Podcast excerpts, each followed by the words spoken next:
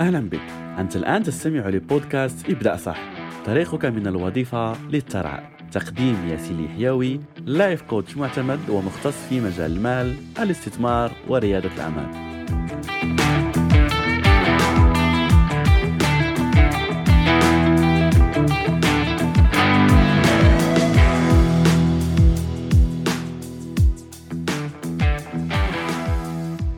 السلام عليكم ورحمة الله وبركاته. أهلا ومرحبا بك من جديد في حلقة جديدة من بودكاست إبدأ صح. البرنامج الذي نتناول فيه الوفرة من عدة جوانب طيلة شهر رمضان. واليوم إن شاء الله سنكمل عن موضوع مهم جدا وهو على أن العديد من الأشخاص يعني عندهم هذه الجملة التي تقول المال يطير ولا يعني على حسب الدولة وعلى حسب اللهجة. لكن معنى هذه الفكرة هو على أن الشخص كل ما يجمع المال بعد فترة قصيرة يعني لا يجده في حسابه به البنكي ويطلق عليه على أنه المال يطير. فخليني أقول لك على أنه أولا المال لا يطير لأنه ليس لديه جوانح. فأنت الذي تصرف هذا المال. فالسؤال هو أين تذهب هذه الأموال؟ خليني أذكرك يعني بجملة قلتها في العديد من الحلقات وهي على أن الفقير ولا الشخص بعقلية فقيرة يبدع في إنفاق الأموال. فلو عنده ألف دولار فسوف تجده يعني يفكر ويجد لك طرق لكي يصرف هذا الألف دولار. أعطيته 5000 دولار نفس الشيء. سيفكر ويجد لك يعني العديد من الأشياء. ممكن يشتريها ممكن سفر العديد من الأمور المهم هو أنه سيصرفها وهكذا ذلك يعني في كل المبالغ التي يجمعها. هذا من جهة الأشخاص الذين أصلا لا يجمعون المال.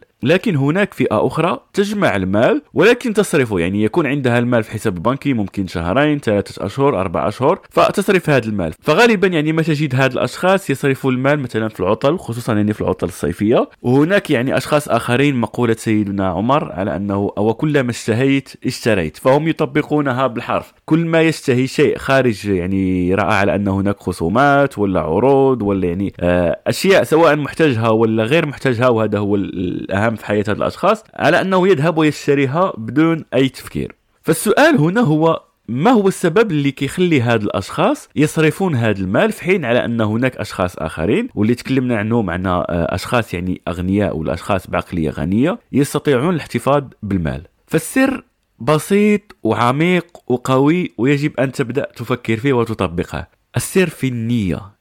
فبدون نية يستحيل عليك أن تجمع المال. بدون نية الأموال التي تضعها في البنك لو لم يكن لديها نية فبالتالي أي شيء ستحتاجه ستقوم يعني بشرائه. عكس لو كان عندك هذه النية وأنا بالتأكيد يعني أتكلم عن نية تكون قوية. هذه النية اللي تخليك على أنك تحافظ على المال تخليك يعني أنك تفكر في الهدف الذي أنت وضعه كنية وتقول لك لا احتفظ بهذا المال لأنه عندك هدف أسمى. عندك هدف كبير يجب أن يكون عندك المال لكي تصرف عليه. المهم هو لازم أن تكون هذه النية نية قوية وخاصة بك. وأفضل نية ممكن أن تضعها هي الادخار بنية الاستثمار. يعني المال الذي تضعه في البنك لا تتركه في البنك. يعني تكون عندك نية في أنك تستثمر هذه الأموال. وخليني أعطيك سر. لو تركت أموالك في البنك فالشخص الوحيد المستفيد من هذا الادخار هو البنك. هل في نظرك المال الذي تضعه في البنك هل يبقى في البنك؟ لا لأنه هذه المؤسسات البنكية تأخذ هذه الأموال وتقوم هي باستثمارها. تنشئ بها مشاريع تعطي بها للناس قروض لكي تربح من هذه الأموال التي وضعتها.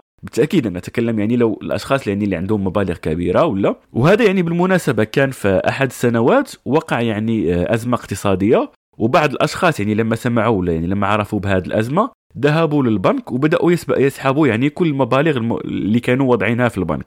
فذهب الشخص الأول الشخص الثاني الشخص الثالث يعني عدد معين من الأشخاص فوصل الحال بهذا الأبناك يعني على أنها أفلست. لماذا؟ لأنه بعد عدد معين من الأشخاص تخيل على أنه مر مثلا عشرة أشخاص سحبوا كل أموالهم. فبالتالي لم يعد ما نسميه يعني هناك احتياطي نقدي في هذا البنك. فبالتالي الشخص اللي آه، جاء يعني بعد كل هاد الأشخاص قام بطلب الأموال التي عنده فقالوا له أنه لا توجد عندنا أموال. فهذا يوضح لك على أنه المال الذي تتركه في البنك لا يبقى ابدا في البنك.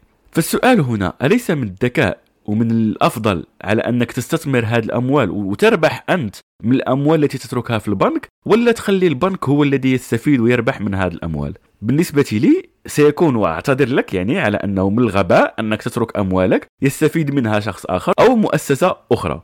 وهذا يعني يفسر لك كذلك يعني رغبة البنك والإشعارات وكل المؤسسات على أنه اترك أموالك في البنك كذا والبنك كذا لأنه هذا يعني ال business الخاص بهم وهم يستفيدون من هذا الأمر. تمام فالآن يعني أجبنا عن هذا السؤال. النقطة الموالية وهي okay يعني فالشخص يعني لما يقتنع على أنه okay لازم أستثمر فيكون السؤال هو في ماذا أستثمر؟ فخليني أعطيك فقط مقدمة ويعني إن شاء الله سنناقش هذا الموضوع يعني بتفاصيل أكثر في الحلقات القادمة. هو استثمر أموالك يا إما في مشروعك الخاص لو كنت تستطيع على إدارة هذا المشروع آه، مواجهة تحديات من وقت من العديد من التحديات التي تواجه أصحاب المشاريع يعني لو كانت عندك هذه القدرة فتوكل على الله وابدأ مشروعك الخاص. أقل منها استثمر أموالك في أسهم ولا عقارات لأنه هذا يعني عبر التاريخ سيوصلك للوفرة المالية وسيعطيك فرصة على أنك تصبح حر ماليا بعد آه، بضعة سنين. شخصيا ما أفضله خصوصا يعني بالأشخاص الموظفين ولا كذلك يعني اصحاب المشاريع الصغيرة أن تبدأ الاستثمار في الأسهم لأنه الاستثمار في الأسهم لا يأخذ وقت كبير والعائد منه كبير جدا لو عرفت كيف تقوم بهذا. وبالمناسبة يعني أنا كنت عامل فيه يعني تدريب يمكنك أن تجد رابطه يعني أسفل هذا الفيديو تدريب مجاني يعني. والفكرة كما ذكرت لك هي على أنه لازم تستثمر أموالك يعني في واحد من هذه المجالات. فخلينا يعني نأخذ تمرين في نهاية هذه الحلقة. هو اولا حدد ما هي نيتك من الادخار. okay نية الاستثمار ولا عندك نية أخرى ولا تريد أن تشتري منزل؟ آه أنا قلت لك يعني أفضل نية هي الاستثمار. لو كنت يعني تريد أن تضع يعني نية أخرى فأنت حر الأمر راجع إليك. لكن بما أن برنامجنا يعني يتكلم عن الوفرة والحرية المالية فلو جمعت المال وشريت به منزل ولا سيارة هذا للأسف لن يوصلك للحرية المالية. طريق الحرية المالية يبدأ عن طريق الاستثمار. تمام؟ ضع هذه النية واسأل نفسك ما هو الأمر اللي ممكن أبدأ به الآن؟ هالمشروع هالاستثمار حتى يعني لو لم تكن لديك فكرة حاليا كيف تقوم بهذا الأمر فقط حدد هذه النية وسنكمل يعني في باقي الحلقات إن شاء الله لكي يتضح لك الأمر بصورة أكبر. فكان هذا يعني كل ما يخص هذه الحلقة. أحببت يعني أن تكون حلقة شوية خفيفة بعد أن تكلمنا يعني في مواضيع كانت عميقة في حلقة الأمس وحلقة آه، أول أمس. فننوع كي لا آه، يصيبك الملل من هذا البرنامج وكذلك يعني حتى لا تكون آه، تحصل على العديد من المعلومات بدون أن تطبقها. فشكرا لاستماعك لهذه الحلقة. لا تنسى أن تشاركها مع أصدقائك وأراك غدا بحول الله في حلقة جديدة إن شاء الله.